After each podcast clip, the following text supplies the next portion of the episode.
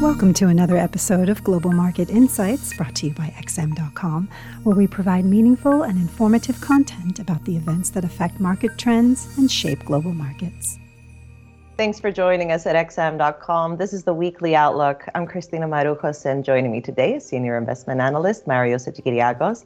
Another year comes to a close, Marios, and just before the new year dawns on us, I think everybody, even the markets, need to take a breather and prepare for the year ahead. Hence, the economic calendar for the last week of 2021 is fairly quiet, though could you outline its main highlights for us? Hello, Christina.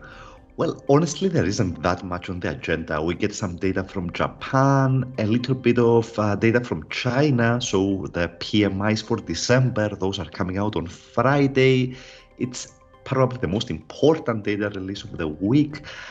But honestly, I, I don't think data is going to really matter uh, in the upcoming week.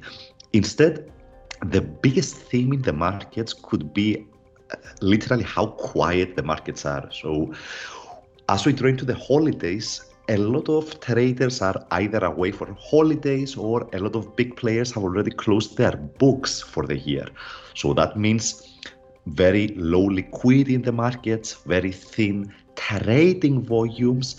So we could see some uh, price spikes, perhaps sharp ones, without any real news behind them. Or if we do get any news, the impact could be much bigger than normal uh, in the markets because of how, let's say, empty the markets will be.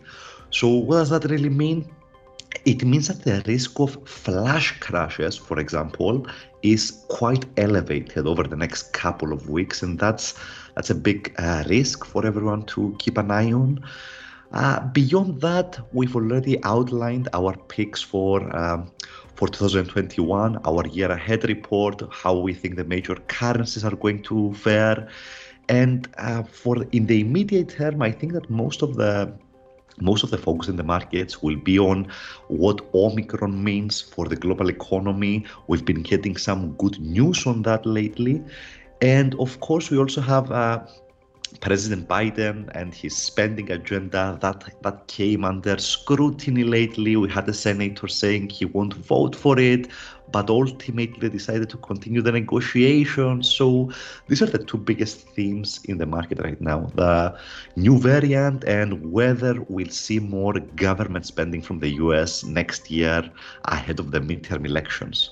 Hopefully, 2022 will be a happy and optimistic year. Marios, thank you for joining me. This was the weekly outlook here at XM.com. Happy holidays. Thank you for listening to another episode of Global Market Insights brought to you by XM.com. For more in depth technical and fundamental analysis, be sure to visit www.xm.com forward slash research.